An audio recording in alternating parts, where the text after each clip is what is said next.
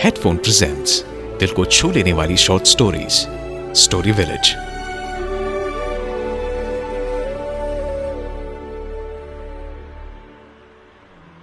मुझे आज भी याद है जब मेरा बड़ा भाई आनंद और मैं छोटे थे। तो मम्मी पापा अक्सर उनके काम के कारण हम दोनों को नाना जी के घर छोड़ जाते थे।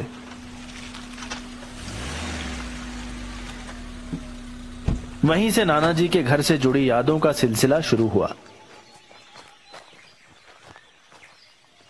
नाना जी महाराष्ट्र के एक छोटे से गाँव में रहते थे और वो वहाँ के बड़े ही मशहूर वकील थे। वो जहाँ जाते लोग उनके सामने सलाम ठोकते। जितना लोग उनकी इज़्ज़त करते थे उतना ही उनसे डरते भी थे। हमारा परिवार वहाँ के अमीर परिवारों में से एक था। उस गाँव में कुछ अलग ही रौनक थी। हेडफोन ओरिजिनल ऑडियो हर कोई एक दूसरे को जानता था। आनंद और मैं भी हर किसी को पहचानने लगे थे, खासकर कि गाँव के बच्चों को। नाना जी दिखने में तो बड़े ही प्यारे थे। ज़्यादा लंबे नहीं थे, पेट हल्का सा बाहर निकला हुआ, सफ़ेद बाल, और वो भी सिर्फ़ सर पर नहीं, कुछ तो उनके कान से भी बाहर निकलते थे। बचपन में मुझे लगता था कि मेरे नाना जी बहुत ही कंजूस थे। गर्मियों की छुट्टियाँ चल रही थीं। हमेशा की तरह आनंद और मैं नाना जी के घर चले गए। नाना जी हर रोज कोर्ट जाने से पहले घर के पावर सप्लाई को बंद करके चले जाते। कहते थे ए दिन के समय क्यों उजाला चाहिए रे तुम लोगों को? और बिजली रहेगी तो तुम दोनों पूरा दिन टीवी देखते रहोगे। अरे किताबें पढ़ो किताबें। इतनी सारी पड़ी है घर में।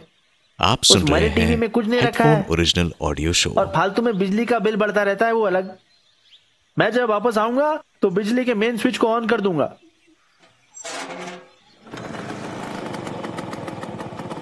अब नाना जी के खिलाफ कुछ कहना हम दोनों की बस की बात नहीं थी।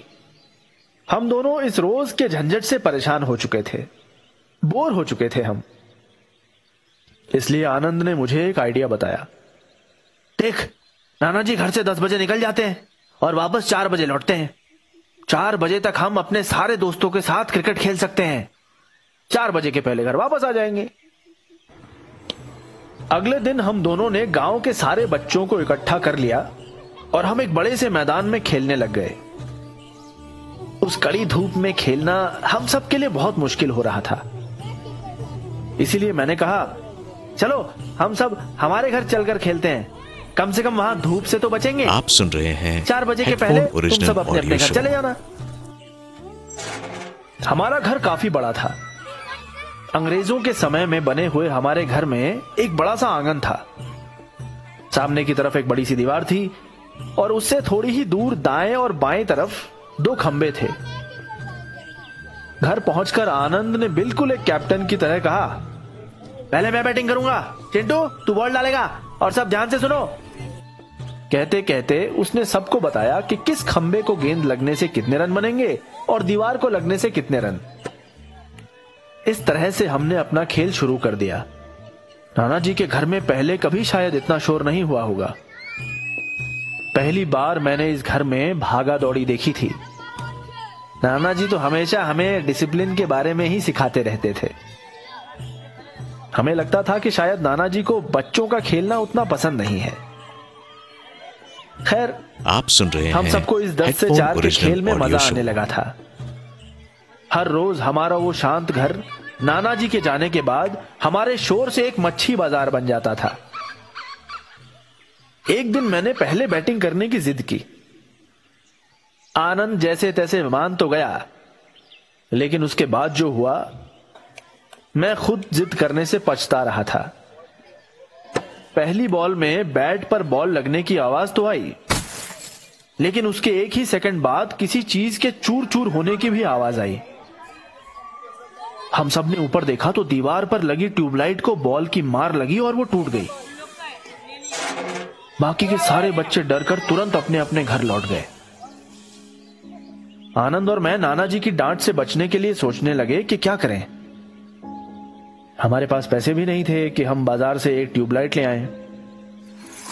हमने ज़मीन पर गिरे उस ट्यूबलाइट के टुकड़ों को उठाकर फेंक दिया। ऑडियो शो तभी मुझे याद आया।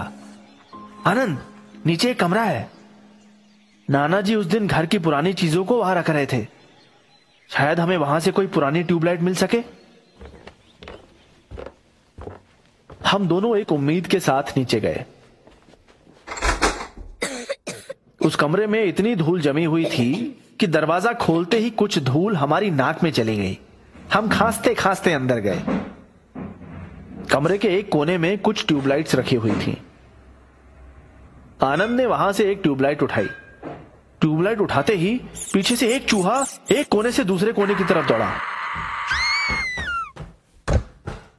हम दोनों ज़ोर से चिल्लाए और उस ट्यूबलाइट के साथ वापस दौड़कर ऊपर आ गए। हम दोनों ने जैसे तैसे उस पुरानी ट्यूबलाइट को वहाँ फिट किया। आनंद ने कहा नाना जी को अब कुछ पता नहीं चलेगा। और अगर उन्होंने लाइट को ऑन भी किया तो हम कह देंगे कि हमें नहीं पता कि वो क्यों नहीं जल रही है। हमारा काम हो गया था। अब बस नाना जी के आने की देर थी।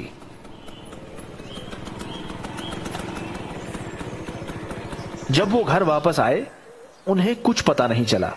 उन्होंने कुछ पूछा भी नहीं। लेकिन छुट्टियों के आखिरी दिनों में नाना जी ने उस ट्यूबलाइट के स्विच को ऑन किया। मैं उस वक्त वहीं बैठा था। उन्होंने पूछा, ए, ये जल क्यों नहीं रही है? मैंने अपने कंधों को बड़े ही नादानी के साथ ऊपर किया और कहा, पता नहीं नाना जी नाना जी ने भी बात को टाल दिया। कुछ और महीनों के बाद जब मैं उनसे मिलने गया तो मैंने देखा कि वो ट्यूबलाइट अभी भी वैसी की वैसी ही थी। मैंने नाना जी को उस ट्यूबलाइट की पूरी कहानी बताई और वो ज़ोर से हंस पड़े। आप मैंने सुन कहा, रहे हैं हेडफोन ओरिजिनल ऑडियो अब शो तो चेंज करवा दो ये लाइट ये सुनकर उन्होंने एक ही बात कही अरे फालतू का खर्चा क्यों करना? और इस लाइट को इस्तेमाल ही कौन करता है? मैंने अपने आप से कहा लो फिर आ गई इनकी कंजूसी। कुछ सालों के बाद नाना जी की मौत हो गई। तब तो मैं कमाने भी लग गया था और नाना जी के घर जाता रहता था।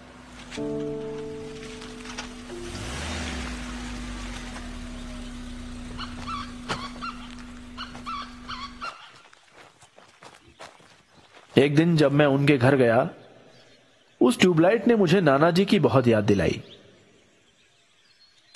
मैं काफ़ी देर तक स्विच को ऑन और ऑफ़ करता रहा। घर के केयरटेकर ने मुझसे कहा सर इस ट्यूबलाइट को मैं चेंज करवाने ही वाला था आज वो क्या है ना थोड़ा? उसकी बात को काट कर इस बार पता नहीं कैसे मेरे मुँह से निकला। ओरिजिनल ऑडियो शो क्या ज़रूरत है? फालतू का खर्चा होगा। ये कहते ही मैं एक सेकंड के लिए चुप हो गया और अंदर ही अंदर हंस पड़ा ये सोचकर कि नाना जी ने मुझे एक अच्छा इंसान बनने के साथ साथ कंजूस होना भी सिखा दिया। अभी आपने सुना headphone original show story village ऐसे और शो सुनने के लिए डाउनलोड कीजिए हेडफोन ऐप